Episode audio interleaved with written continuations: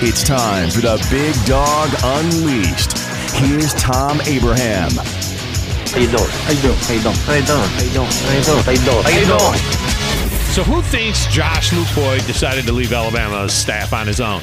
Not that being the linebackers coach for Freddie Kitchens and the Cleveland Browns is a sucky job, but can that be nearly as lucrative as being a defensive coordinator at a major college institution, where by establishing yourself as a top recruiter, you become very sought after? I'll answer that no. And which would be a faster path to a head coaching gig? I mean, come on. I'm pretty sure every coordinator that Nick Saban has ever had has become a head coach somewhere. Now, let's be clear. This had to be one of those, hey, Tosh, why not take a look around so it doesn't have to say on your resume that you got fired from here kind of deals.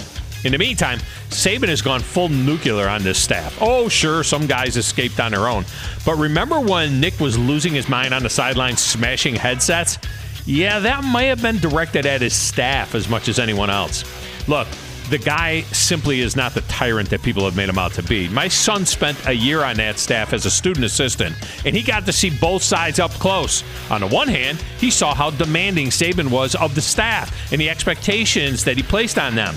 On the other hand, he saw how much the players loved him, and Jalen Hurts' words upon his exit would confirm that.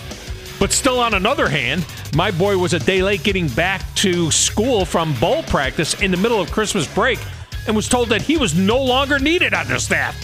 But then on the fourth hand, Saban and Coach Burton Burns helped him get a full scholarship to coach at Middle Tennessee.